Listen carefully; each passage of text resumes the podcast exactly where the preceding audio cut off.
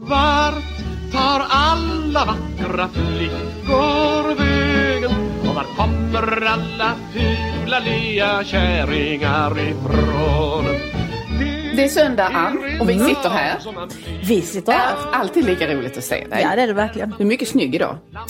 Men tack, du är också mycket snygg. Det är synd att inte kan se oss för att vi är väldigt mönstrade båda två. Ja. Spektakulärt klädda. Mycket. Ja. Mm. Lyser upp novembermörkret. Nu kastar vi oss på veckans irritationsmoment. Får jag börja? För jag är så himla... Jag ser på att du håller på att spricka av irritation. Så shoot, vad irriterar du dig på? Veckan som har gått har jag mer än vanligt irriterat mig på halvdugliga människor. Alltså människor som i sin yrkesroll bara duger till hälften.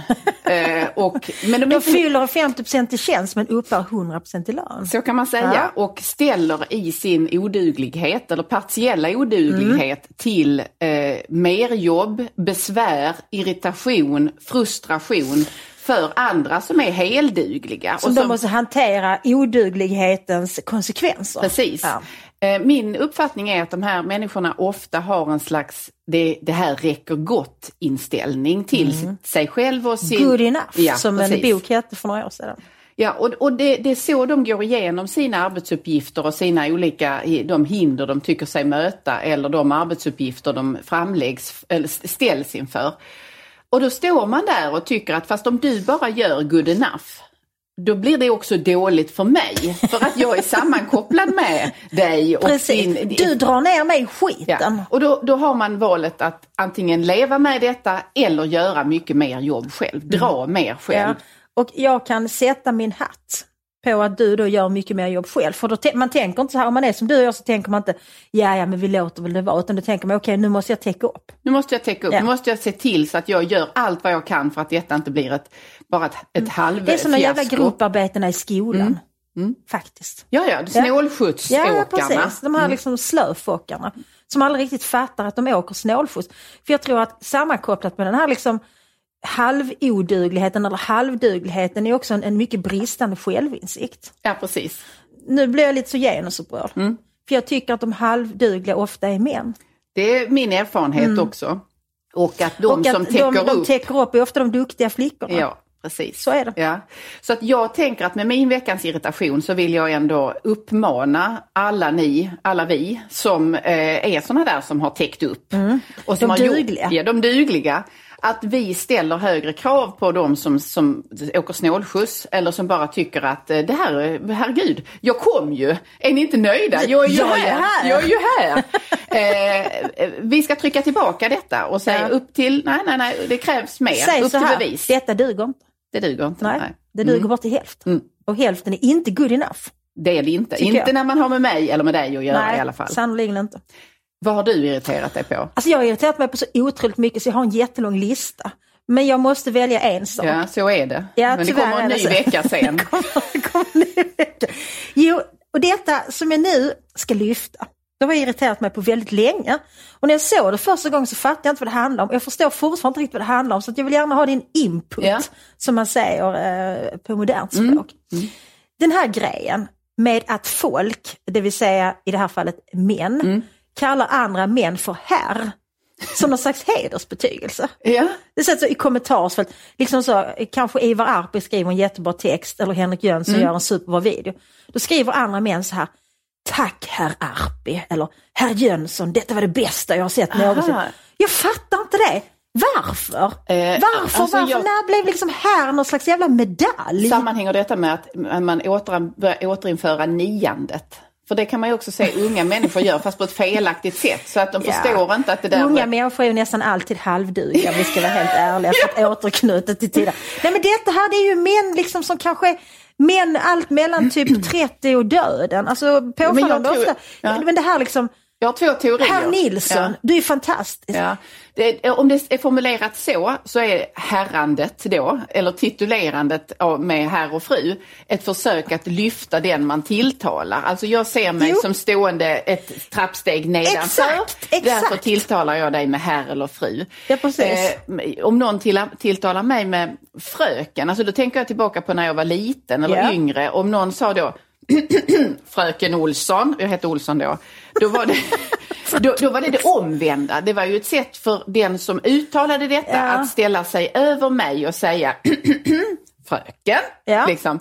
Att man blir nästan man blir lite förminskad. Exakt. Men det du beskriver är ju snarare en lite löjligt sätt att försöka höja den man tilltalar. Ja, alltså jag uppfattar det som ett sätt att sätta sig, att göra en hierarki. Där man sätter då herr Nilsson överst på pyramiden. Mm. Och sen själv som någon som står där under och tittar upp på herr Nilsson. Så här, herr Nilsson, din senaste krönika var det bästa jag har läst. Ja, eller herr Nilsson, du är den kanske viktigaste rösten i svenska. För kopplat med det här jävla herran och så är de här groteska överdrifterna. Ja, just det. Alltså det är ju groteskt.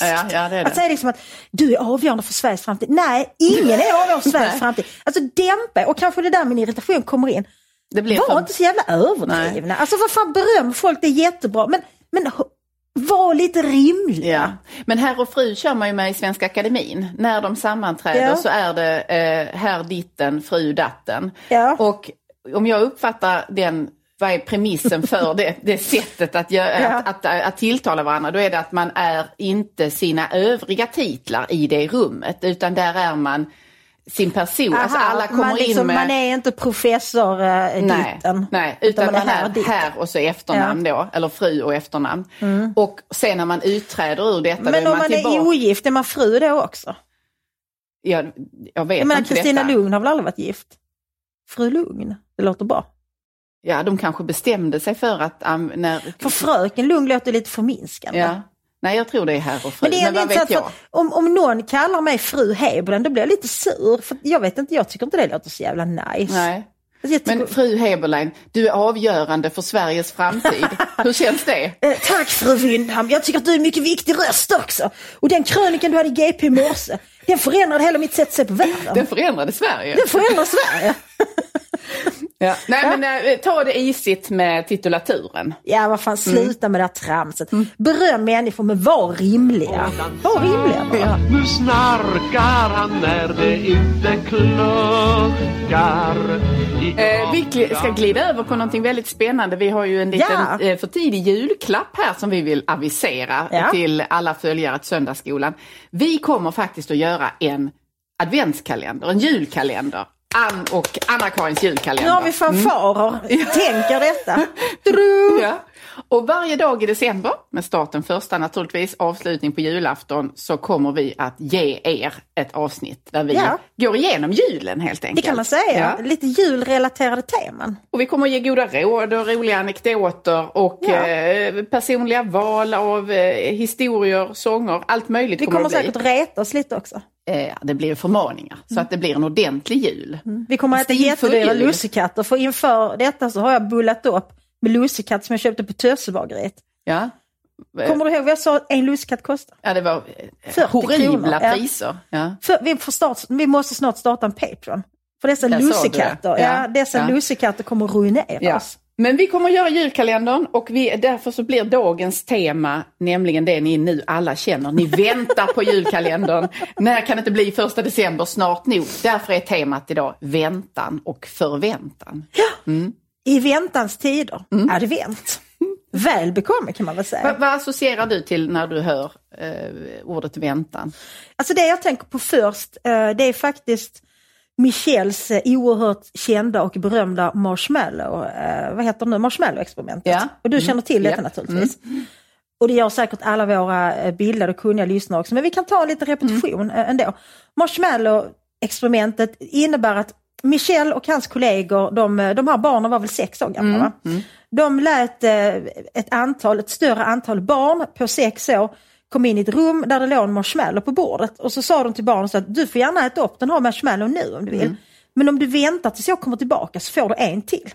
Det vill säga om barnet i fråga lyckades hantera sin otålighet och sin lust efter denna stora fluffiga vita sockerboll, så blev barnet rikligen belönat, för då fick barnet dubbelt så många marshmallows, det vill säga 2 istället för 1. Och så lämnar då försöksledaren rummet och så spelar de in barnen. Och de här, ni kan googla fram det på YouTube, för det är faktiskt väldigt roliga som är klippt en del av barnen. Och gud vad de kämpar. En del så fort dörren har stängt så bara handen fram direkt och rakt in i munnen. Kan inte vänta en sekund liksom. Ja, precis. Och sen så i förlängningen av detta följer man då de här barnen och ser hur, beroende på om man var en sån som kunde vänta eller inte, så finns det en viss samband med hur väl de sen klarar skolgången och överhuvudtaget att kunna, detta att kunna vänta, skjuta upp belöning är ett karaktärsdrag eller en förmåga som med stor sannolikhet då kommer att bringa dig viss typ av lycka och framgång. Ja, för det handlar dels om att lyckas i skolan, som ju sen är förutsättning för att lyckas med högre studier, lyckas i yrkeslivet, men det handlar faktiskt om att också om att lyckas i relationer. Och man ser också att de barnen som var de som liksom kastas över marshmallows så fort dörren hade glidit igen, där fanns en överrepresentation i hamna i kriminalitet och drogmissbruk. Ja. Mm. Medan de som då, alltså en del satt helt lugnt och bara tittade. Medan andra liksom, åh gud vad han kämpade, de liksom satt på händerna och så vidare. Ja. Men de människorna lyckades väl i livet. Ja, och det är ju det som är det spännande. Mm. Att det visar hur viktigt det är att kunna, för det här handlar ju i grunden om att föreställa sig en belöning längre fram. Ja, just det, precis. Och vilket ju utbildning är mycket, alltså att ge sig på en utbildning som är 3, 4, 5,5 år innebär att man kanske inte har det så fett under några år. Man får jobba hårt och sen, om man har tur, så kommer man kanske att få göra roliga saker och också möjligen få en god lön. Nu får man ju inte det så mycket i Sverige, om man, särskilt inte om man som du och jag har ägnat sig mycket åt humaniora. Nej, det var uppenbart. Det var helt meningslöst. Men vi har ju roligt, vi har ju den här podden nu till exempel. Det hade vi ju aldrig klarat utan vår doktorsexamen. Men skrev jag sån avhandling. Men jag tänkte faktiskt på detta experiment mycket när jag själv skrev en avhandling. Ja. För att skriva en avhandling är i många stycken mycket, mycket jobbigt och tråkigt. Och det är mycket ensamt. Sen är det mycket med det som är fantastiskt roligt, seminarieverksamheten, och man styr sin tid och så. Men då föreställde jag mig i mörka stunder den oerhörda belöning som jag uppfattade var liksom den dagen när jag faktiskt disputerade. Ja. Festen efteråt. Jag visualiserade mig. Ja, men precis. Jag tänkte på alla fina tal som skulle hållas till min ära. Jag tänkte på den snygga klänningen jag skulle ha. Sen boken tänkte jag på du skulle hålla i. Precis. Mm. Och jag tror att det är det som är nyckeln, just att föreställa sig då den här ena marshmallowen blir 2 helt plötsligt. Ja. Och den oerhörda glädje detta bringar. Men tittar man på skolan idag och hur väl ungdomar, barn lyckas eller inte, så finns det ju en väldigt tydlig skillnad mellan pojkar och flickors betyg, där pojkar tappar i princip alla ämnen. Det är bara i idrott som de ligger liksom på samma nivå, om man säger. Och om jag förstår det rätt så förklaringen till detta, det är många olika förklaringar. Sättet man undervisar på, sättet man lägger upp skolan idag överhuvudtaget missgynnar pojkar mer än medan det däremot gynnar flickor. Men en faktor där handlar om att när skillnaden i mognad mellan pojkar och flickor är som störst, då har flickor övertaget i att kunna skjuta upp belöning, att kunna tänka, planera längre fram, förstå att det jag gör nu, det kommer jag att kunna hämta hem. Det har betydelse nästa termin eller efter höstlovet eller något liknande. Medan pojkars då lite eftersläpning under de här centrala tonårsåren gör att de är i nuet på ett sätt som också innebär att de fattar studiemässigt dåliga val och prioriteringar. Och det där har man ju inte liksom alls talat om i någon nämnvärd omfattning i svensk skoldebatt, därför att vi har inte fått lov att prata om hjärnan och om alltså att mognadsprocessen tar olika. Har vi väl inte i Sverige de senaste åren fått lov att prata om att det finns skillnader på pojkar och flickor?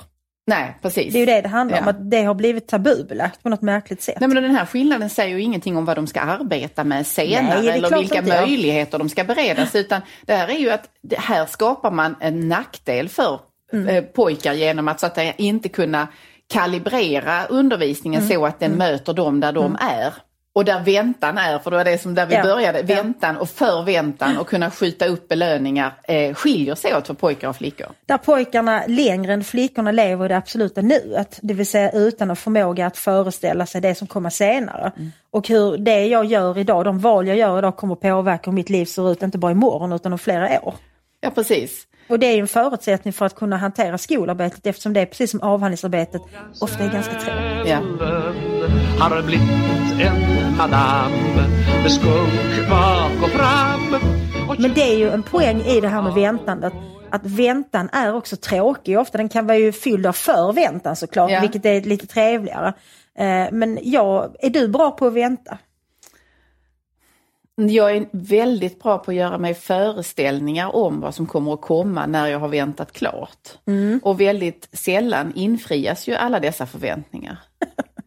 Och det är ju det är ju en del av att diskutera väntan överhuvudtaget. Ja.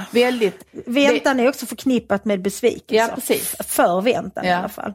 Men det är ju klart att när jag funderade på det här ämnet inför vårt samtal så tänkte jag på vad har jag väntat väldigt mycket på som verkligen inte har blivit det jag trodde att det skulle bli. Mm. Och då kom jag att tänka på sådana här milstolpar, händelser i vuxenblivandet. Mm. Alltså studentbalen till exempel, eller studentdagen. Yeah. Som man ju byggde upp otroligt mycket under gymnasieåren. Mm. Och sen när det liksom ägde rum så jag minns inte att den där balen var det var inte liksom någon... Det är ju som första samlaget. Första samlaget är ju en fruktansvärd besvikelse. Ja. Och det har man ju ändå gått och liksom väntat på olika sätt och gjort sig föreställningar om och kanske varit lite rädd för men ändå trott att det skulle vara något alldeles speciellt. Mm. Och det är det ju inte, särskilt inte om man är 14 år och första samlaget är med någon annan som också är 14 år. Och 14-åriga pojkar har ju inte så mycket finess. Nej. Och två inte så mycket uthållighet. Nej. Utan pang så var det slut. Ja, precis. Och lite så men det där är också mycket, det är en händelse i livet som också det är ju någon slags rit. Ja, det är en passage dit man måste ta sig igenom den. För efter det så är man i någon mening ändå förvandlad. Ja, och du är upptagen i en annan krets. Du har varit med om någonting som gör att du då kan uttala dig om det. Du vet, du förstår kopplingar till det på ett annat vis än vad du gjorde innan. Ja, och det är ju samma med studenten och studentbarn. Ja. Så det är ju en passage. Man liksom, nu har vi gjort detta. Nu tillhör vi de som kan ha en vit hatt på huvudet. Men det är ju samma med till exempel bröllop. Som också är en sån där sak som är omgiven av enorma förväntningar och föreställningar om hur det ska vara. Och mycket väntan och planerande. För planerandet är ju en del av väntan också. Mm. Och vänta på barn. Mm. Det var jobbigt. Ja, både att vänta på att om man nu vill bli gravid, att det ska kunna bli på det viset. Ja. Det är inte givet att det sker. Nej. Jag väntade jättelänge på att få lov att bli gravid. Eller inte få lov, att det skulle ta sig så att säga. Ja, så det var en viss startsträcka där. Ja, och sen är det ju väntan, de här 9 månaderna som man tycker är oändliga. Ja, jag var ju så ung när jag blev gravid första gången. Jag var 21 år och blev gravid helt oplanerat. Och andra barnet, det var i och för sig planerat för vi ville ha ett syskon. Men jag blev gravid med detsamma. Och sen tredje barnet var inte heller, det bara liksom blev så på något vis. Och när det väl blev så var det ju roligt. Men det kan jag kan tycka att det är lite tråkigt på sätt och vis. För att när jag tänker på mina väninnor som när du nu berättar, som verkligen gått och längtat efter att bli med barn. Det är ju säkert en längtan som också är laddad med oro och osäkerhet. Men då måste man sån oerhörd seger när man blir gravid. Och jag har aldrig riktigt längtat efter barn. Nej. Det har bara blivit så. För att du fick ju dina 2 första så tidigt också. Ja, de bara kom. Och sen kom Fanny då lite oförhappandes på något vis. Men sen var ju själva graviditeten, det är ju en väntan verkligen i väntans tid. Ja. Som den är rätt besvärlig tycker jag. Särskilt jag gick över tiden med alla mina 3, vilket störde mig för att min självbild är att jag är väldigt effektiv. Ja. Och då var det väldigt irriterande att jag gick över tiden 2 veckor. Du kunde inte leverera på utsatt dag. Nej, jag kunde inte leverera. Jag var så jävla noga att hålla deadlines annars. Ja, precis. Men här missade jag en mycket viktig deadline. Men det är ju annars en sån, för jag kan inte komma på så mycket annat i mitt liv som har varit en sån riktig så skarp brytpunkt där livet ändrar sig från en dag till en annan när barnet faktiskt finns i ens närhet, när du kan hålla barnet. Och från det, när barnet är utanför din kropp. Ja, precis. Ja. Och då är, när denna väntan är över, då är ingenting är sig likt efter. Nej, det riktigt. Det är sant. Första barnet gör ju en enorm skillnad. Ja. Då blir man, och det är ju, där är det så tydligt att det är en passage, för det är ju en förvandlande händelse. För när du väl har fått barn så är du förälder. Ja. Och då är det någonting som du inte var innan. Ja, precis som efter studenten så har din examen och så vidare. Ja. Men jag lyssnade faktiskt i morse på Ring så spelar vi. Oj. Ja, men det är så, jag kan lyssna på det ibland bara av nostalgiska skäl. Att jag sätter på det för att kolla, finns det fortfarande kvar? Och så känns det bra. Det som jag lyssnar på den här Sjövärdesrapporten, det är som Pellomeradio jag också lyssnar på. Yeah. Det ger mig en känsla av trygghet. Jag blir alltid lite störd när de har nya. Ja, men sen ibland byter de ut så ibland någon ny röst och då blir jag så nej, detta var inte bra, så måste jag vänja mig lite. Men idag var det en kvinna som ringde in vars, liksom, de här korta samtalen. Det fångade mig ändå därför att hon var pensionär sedan, säg 5-7 år eller någonting sånt där, men jobbade fortfarande i princip fulltid med att undervisa i matematik på gymnasieskola. Och så frågade programledaren henne liksom, men du är ju pensionär, vill du inte bara vara ledig? Typ. Ja. Och varpå hon svarar då, men du förstår, när man är pensionär så är det så väldigt många timmar som måste fyllas. Det är så många... Det är så många timmar veckan består av. Och det är väldigt skönt att ha någonting att göra. Och så tänkte jag i mitt huvud, jag kontrasterade det mot hur man tänker när man är mitt i arbetslivet. Och när tiden inte räcker till. Och där man då kan drömskt vänta på eller föreställa sig det tillstånd då jag har all tid och fylla den med vad jag vill då. Och att man avundas den som inte längre arbetar eller som inte längre behöver arbeta. Ja. Och för just nu har jag jättemycket att göra och det mesta är roligt, men då blev det sån här, tänk att det kanske är så jag också kommer att känna när man är i det, att så många timmar, så lite att göra. Ja, men alltså jag jobbar väldigt mycket, men jag kan ändå faktiskt känna igen med vad den här kvinnan säger, för att nu flyttade ju Fanny, min yngsta, hon flyttade ju hemifrån, det har jag redan malt om lite, men det är faktiskt, alltså det där påverkar mig mycket, mycket mer än vad jag hade föreställt mig, alltså jag känner en sån oerhörd saknad efter henne. Men jag känner också en sån tumhet där att nej, men man kommer hem och sen så liksom känner jag så här, men jag åt en ganska rejäl lunch idag och så säger jag till min man, vi skiter i att laga middag ikväll, vi kan väl bara dricka lite te eller häromdagen så delade vi en flaska glögg istället. Det var ändå tillräckligt många kalorier. Ja.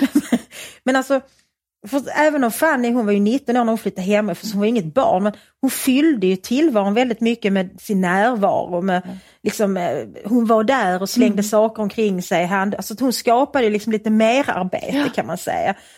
Hon som var på många sammanhanget. Sätt, ja, alltså, på många sätt var det ett irriterande merarbete det här att hon aldrig kunde lära sig hänga upp handdukarna när hon hade duschat, att hon snodde mina saker, att hon drack upp juicen och satte in ett tomt paket och så vidare. Och att det ofta var en massa folk och jag gillar alla hennes vänner och sådär. Men nu när hon är borta så är det så här, och det känns också som att ibland kan jag sitta och titta på min man och tänka så att nu är det du och jag, nu ska vi hantera det här i kanske 30 år till. Ja. Hur ska vi få tiden att gå, älskling? Så nu är jag lite så här, jag tänker så att men jag får nu flytta ut på landet igen och kan få ett växt och sånt. Jag känner men då det är starkt. Ju en väldig, alltså där i finns det ju en väldig förmån och fördel i att ha den typen av förmåga och arbete som du och jag delvis ägnar oss åt att skriva. Ja, för det och kan man fortsätta med även när kroppen börjar svikta, så att säga. Och det är ju skönt. Men, men jag förstår henne fullt ut. Och jag förstår också precis det du säger, att när man är i den här intensiva fasen av sitt liv där man har, för du har ju barn som är betydligt yngre än mina, som ju kommer att bo hemma länge till och som fortfarande går i skolan. Och som ska bo hemma alltid, har jag sagt. Jag har bestämt det. Ja. Ända tills du dör i alla fall. Nej, men liksom, de behöver hjälp med läxor, de ska skjutsas hit och dit, det ska koordineras med deras kamrater, det är fritidsintresse. Det tar så oerhört mycket tid och när allt är borta. Ja. Då blir det mycket, mycket tid att fylla. Veckan har många timmar. Jag försöker säga det till mig själv ibland. Att man ska inte pusta över sånt då. Nej, inte därför du kommer att sakna det. Det går, alltså det är så få år det handlar om. Sen är det mycket tid att fylla. Och det tycker jag är intressant. Jag tror det är Barman som har skrivit om det. Sigmund Barman, sociologen. Att tidigare så gick ju så mycket av människans vakna tid åt till att fylla de basala behoven. Ja, alltså man fick jobba mycket mer för ett bröd, för ett stycke tyg som man kunde sy kläder av, bara för att få varmt, för att veden skulle huggas. Nu trycker man på en knapp bara. Ja. Och det gör att vi har många fler timmar och det är ju därför som vi har hittat på det här med fritidsintressen. Ja, det ska liksom testas vin och det ska spelas golf och odlas hortensior eller vad det nu är. Och det gör ju att mycket av den mänskliga existensen idag är ganska artificiell. Ja, precis. Därför det är ju ingenting som är viktigt på riktigt. Nej, men exakt. Och jag tror att därför har vi i alla fall människor som bor i den här delen av världen har blivit generellt sämre på att vänta. Generellt sämre på att skjuta upp en belöning. Eller kunna tänka att det är så att säga strävan, det är arbetet fram till en viss punkt. Det är bara någonting man måste göra. Vi vill ha belöningen. Vi vill äta, trycka in den där marshmallowen i munnen. Nu. Ja. Precis. Och det ser man ju också på ökningen av sms-lån till exempel, och andra typer av lån. Så jag minns när mina föräldrar skulle köpa en ny bil när de var unga. Då sparade de ju ihop till en bil. Yeah. Det är ju ingen människa i världen som sparar ihop till en bil idag. Man lånar pengar. Yeah. Och det är ju just det här, man måste ha en omedelbar tillfredsställelse. Man kan inte tänka, men om vi lägger upp en plan så kan vi nog spara ihop till en ny bil på 3 år. Ingen gör så idag. Men vi lånar pengar för vi måste ha en bil nu. Ja, och jag tror också att tidigare generationers mer strävsamma, sparsamma hållning till vad man kan vänta sig av livet.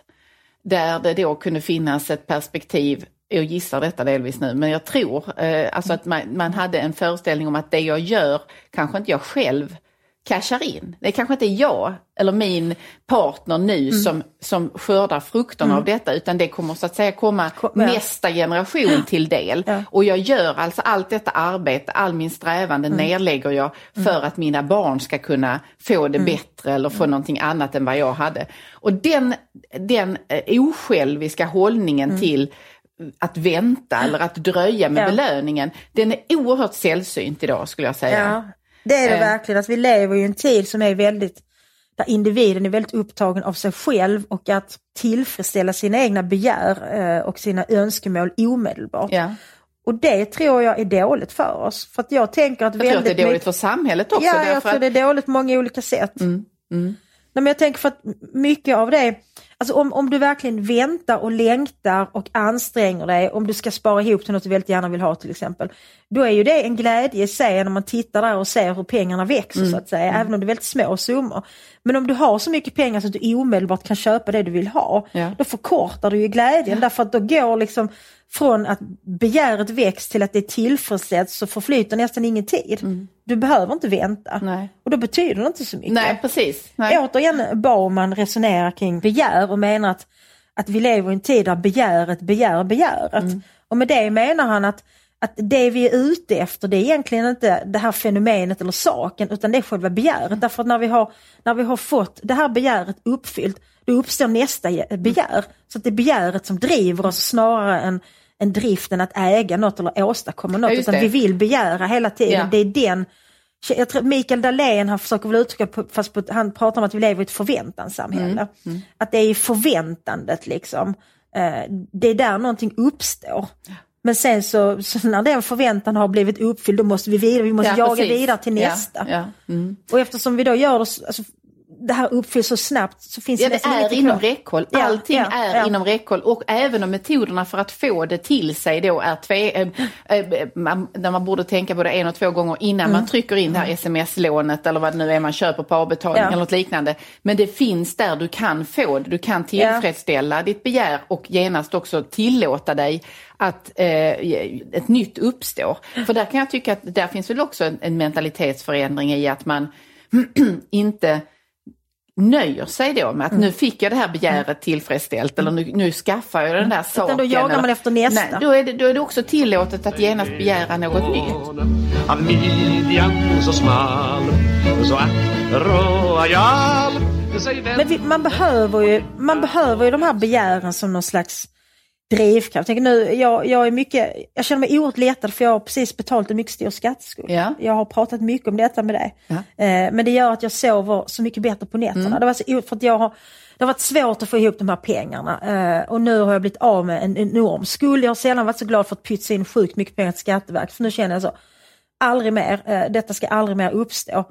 Men det gör att nu kan jag börja spara till något annat än till Skatteverket. Ja, just det. Så men nu blir det ju sparandet i sig som är en motor. Liksom. Ja, men nu vill jag och min man ha ett litet hus. För jag var ju tvungen att sälja det hus jag hade. För att jag hade just enorma skattskulder. Mycket dåligt med skatteskuld på alla sätt. Men då är det ju ett långsiktigt projekt. För det kommer att ta lång tid för oss att få ihop till den där 15%. Ja. Men då är det ett gemensamt projekt som jag och min man har. Ja, just där det. Vi tillsammans kan liksom fundera. Okej, när vi fått upp det till den här summan, kan vi placera det på något sätt? Ni kan sträva tillsammans. Vi strävar tillsammans. Och det tror jag är oerhört avgörande faktiskt i fungerande relationer. Ja. Att man har gemensamma projekt, att man strävar efter någonting och att man tillsammans planerar.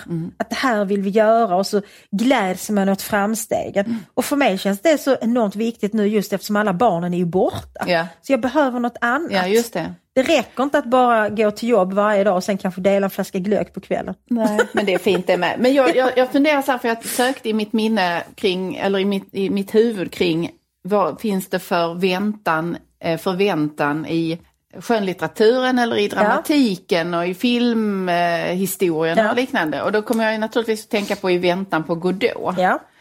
Som ju, för att knyta ihop det till vad du just sa och resonerade kring, att det Vladimir och Estragon, vad de väntar på, vem Godot är, det är ju liksom en del av hela den pjäsens absurdistiska nerv, att man inte riktigt vet vad är det, vem är det. Man vet inte vad eller vem de som väntas på. Men när jag har sett den eller läst den, så tänker jag alltid att det är någon slags mening de väntar på.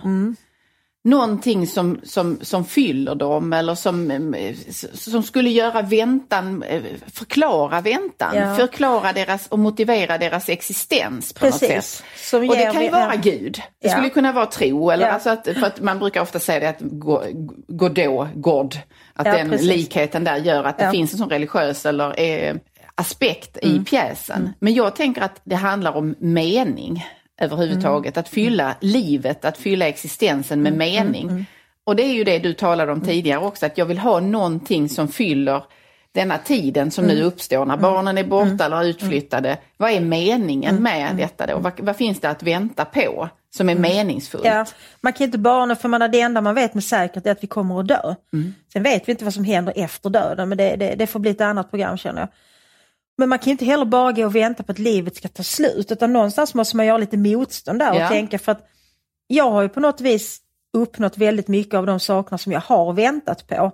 Och som jag har känt förväntan inför. Ja, men, bli klar med sin utbildning, publicera böcker, få barn, alla de sakerna.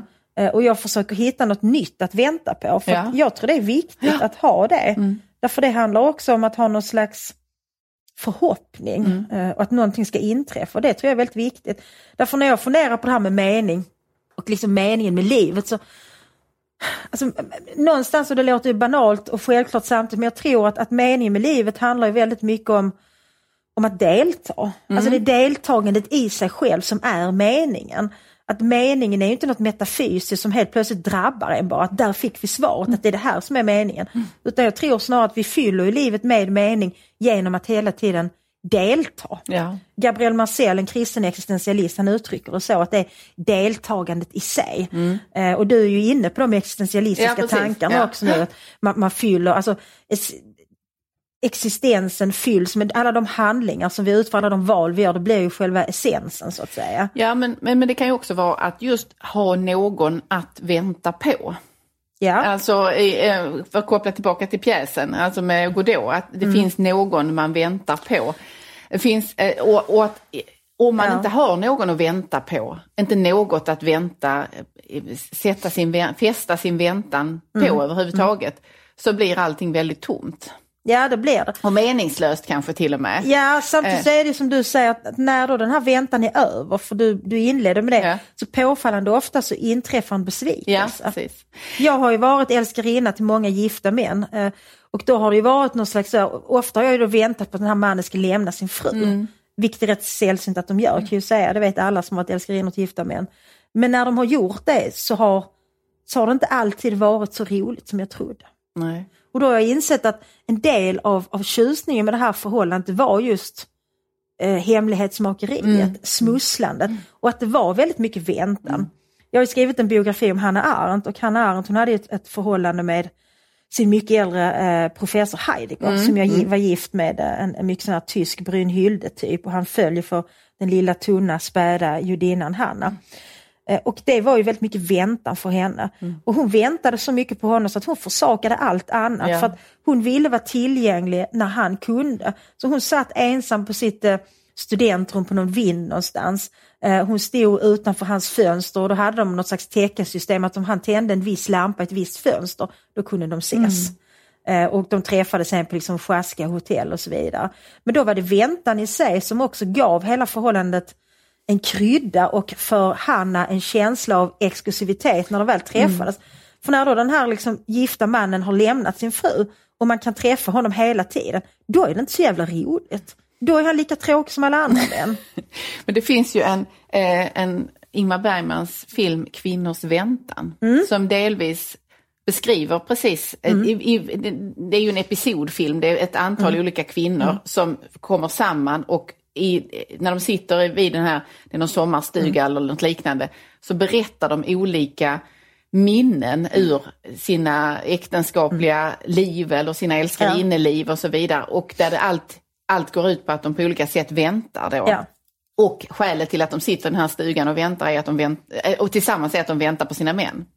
På sina familjer. Det är väldigt Tjechov över det. Har du tänkt på det? Ja. Tjechov-pjäser. Det är alltid en samling, ofta påfallande, ofta majoriteten kvinnor. Och det är en grupp människor som väntar på någon som aldrig kommer. Precis. De ska göra något som de aldrig blir färdiga att göra. Precis. Ja. Personer kommer aldrig, de gör aldrig det. Utan det är alltid bara det är väntan. Det är ungefär som Håkan Hellström. Han väntar på att lämna Göteborg. Ja, men det är bara att ta tåget, Håkan. Ja, precis. Kom till Malmö, det är trevligt där.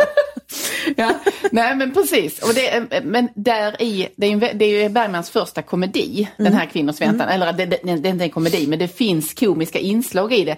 Just för att han beskriver på ett så träffande vis den här typen av äktenskapliga misstrivsel eller vantrivsel eller då förväntningar som kommer på skam inom ramen för ett äktenskap eller inom ramen för en utomäktenskaplig relation eller alla typer av konstiga konstellationer. Men där väntan är en central del i en sån relation också. Jo, alltså väntan är ju ett starkt inslag i den mänskliga existensen på olika sätt, får man väl säga. Och liksom, att stå ut med väntan handlar om det som vi pratar om, att kunna skjuta upp föreställningen om en belöning. Och när belöningen då inträffar så är den ju ibland en besvikelse, men inte alltid. Vi inledde ju med att prata om att vi hade en liten julkamp. Ja, ja. Nämligen att vi varje dag fram till jul på traditionellt sätt kommer att presentera ett avsnitt i söndagsskolans julkalender. Så ni behöver inte vänta så länge på detta. Nej. För den kör ju igång redan den 1 december och kommer sedan varje morgon klockan 7 kommer det finnas en ny liten, vi kan väl kalla det lucka. Ja, alltså en liten julklapp, en förjulklapp. Alltså vi är ju inte så tekniskt bevandrade så det har ju varit roligt om ni hade kunnat öppna det på något vis, men ni kan helt enkelt gå in på något. Vi har inte hunnit göra en sån. Nej, vi har inte hunnit det.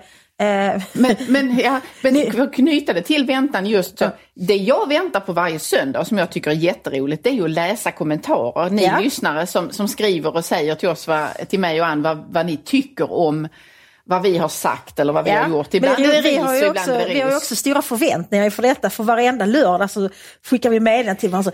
Morgondagens avsnitt är jättebra. Det här kommer att bli nu. Vad kommer man säga nu? Så nu kommer vi att få 24 dagar och vi hoppas att få respons också. Ja, men det hoppas vi verkligen på. Och vi hoppas att er väntan inte ska vara förgäves utan att vi inte ska göra er besvikna. Nej. Så kan vi väl uttrycka det.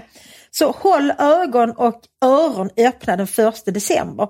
Då kommer först avsnitt att läggas upp på alla de olika plattformar som vi brukar publicera vår podd på. Ja.